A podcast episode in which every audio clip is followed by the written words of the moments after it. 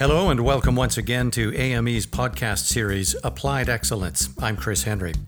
In this episode, we're going to focus on the subject of people centric leadership, something that AME commits to wholeheartedly because PCL can help people realize their potential and create strong business results for organizations. We're featuring a conversation with Ron Harper, president of Cogent Power, the largest provider of components for electrical energy production in North America. Now, Ron has practiced people centric leadership for more than 10 years, and the company proactively follows its principles. He spent some time with us recently sharing his thoughts on the value and importance of people centric leadership. Ron, why should um, organizations care about people centric leadership, especially in workplaces today where technology is doing so much of the work? Businesses succeed and fail based on the people that are inside of them, not the technology that they deploy.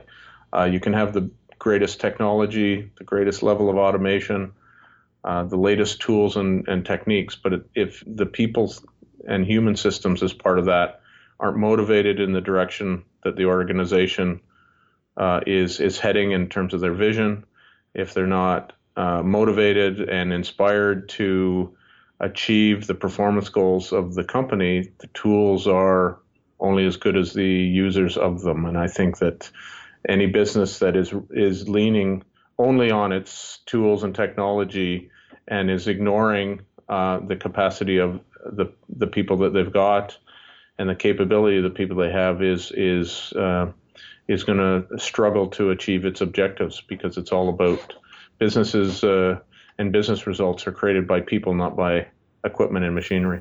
So, what would, if you were asked to define a people centric leader in a workplace, what would that individual, what qualities would that individual have?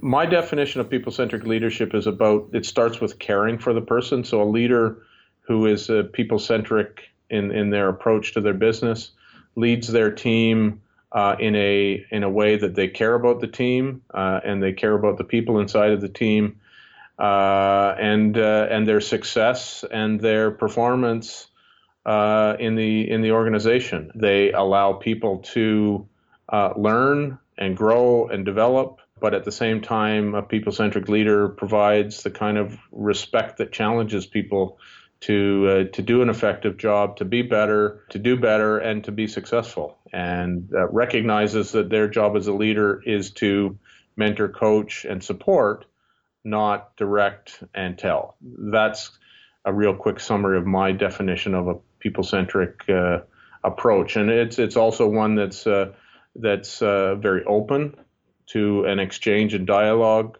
uh, it isn't a hierarchical top-down kind of philosophy. It's a it's it's one that values engagement with the people and the teams. Uh, it's one that values transparency, open communication, and shared work in terms of problem solving. And and and it's one where a leader puts a high priority on providing setting the direction and vision of the company.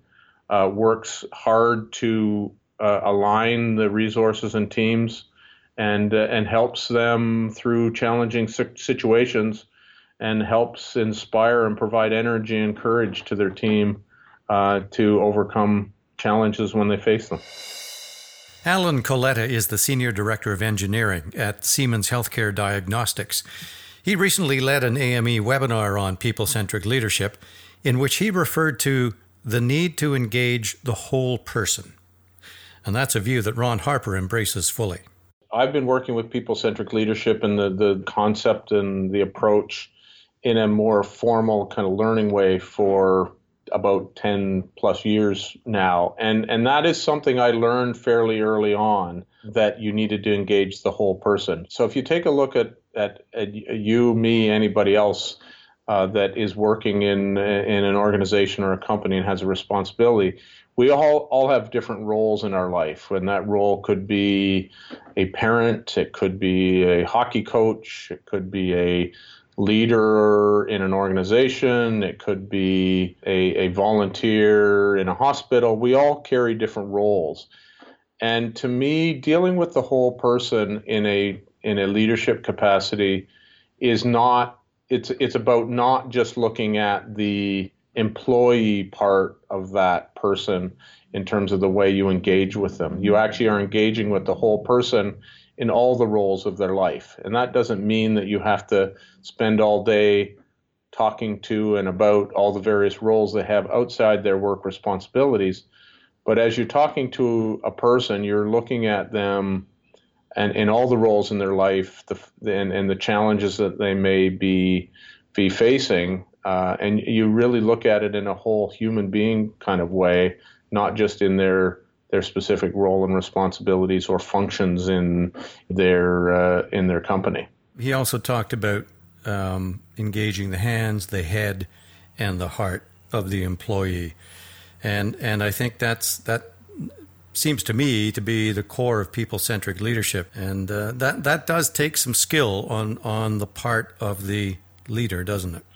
It, it definitely does, and and your first one of your first questions about what does this mean? Uh, it's it's pretty hard as a leader to engage in that multi-level way with their hands, their head, and their heart if you don't care about them. And uh, it, you know, I certainly would agree with that uh, assessment that it's engaging people in in that way, looking at the whole person from their thinking and their logical thought processes, which would be the head, their heart in terms of what they care about, what's their passion, what's their what causes them to be motivated and inspired and uh, and their hands in terms of what they do for the organization. If you don't engage with what they do, what inspires and motivates them, and and work to to their belief system and their thinking, you're you're not going to engage the whole person. So, what does a company that practices people centric leadership look like? How satisfied are the employees? And how about the company's customers?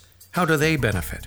The Gallup organization has done a, a lot of work and research on uh, employee engagement. And most of their studies will say in an average organization in North America, at best, one out of three people in your organization are engaged or, or are actively engaged in the work of the company, meaning you know they're working hard to fulfill the mission the vision and the objectives of the company. And they subdivide that into people who are not engaged or really kind of going through the motions or or are in neutral, so to speak. And they've also introduced a term called actively disengaged, and that's people that are actively trying to work against the objectives of the company. So if you really look at it and say, if you've got one out of the three people in your organization who are really pulling hard towards the vision, mission, goals, and purpose of your company, it's going to be a heck of a lot better if you have two thirds of your people doing that. Uh, and you've got situations in companies, if you've got more active disengage, actively disengaged people than actively engaged, you know, you've actually got more people to try to pull the company down than you do that are trying to prop it up. And that's a good point on which to conclude our interview with Ron Harper. AME members ought to find a lot of food for thought in that Gallup study that he quoted. Companies that succeed with PCL and whose managers put the principles to work are bound to discover an increase in productivity, and not from robotics or artificial intelligence necessarily, but from an energized and engaged workforce.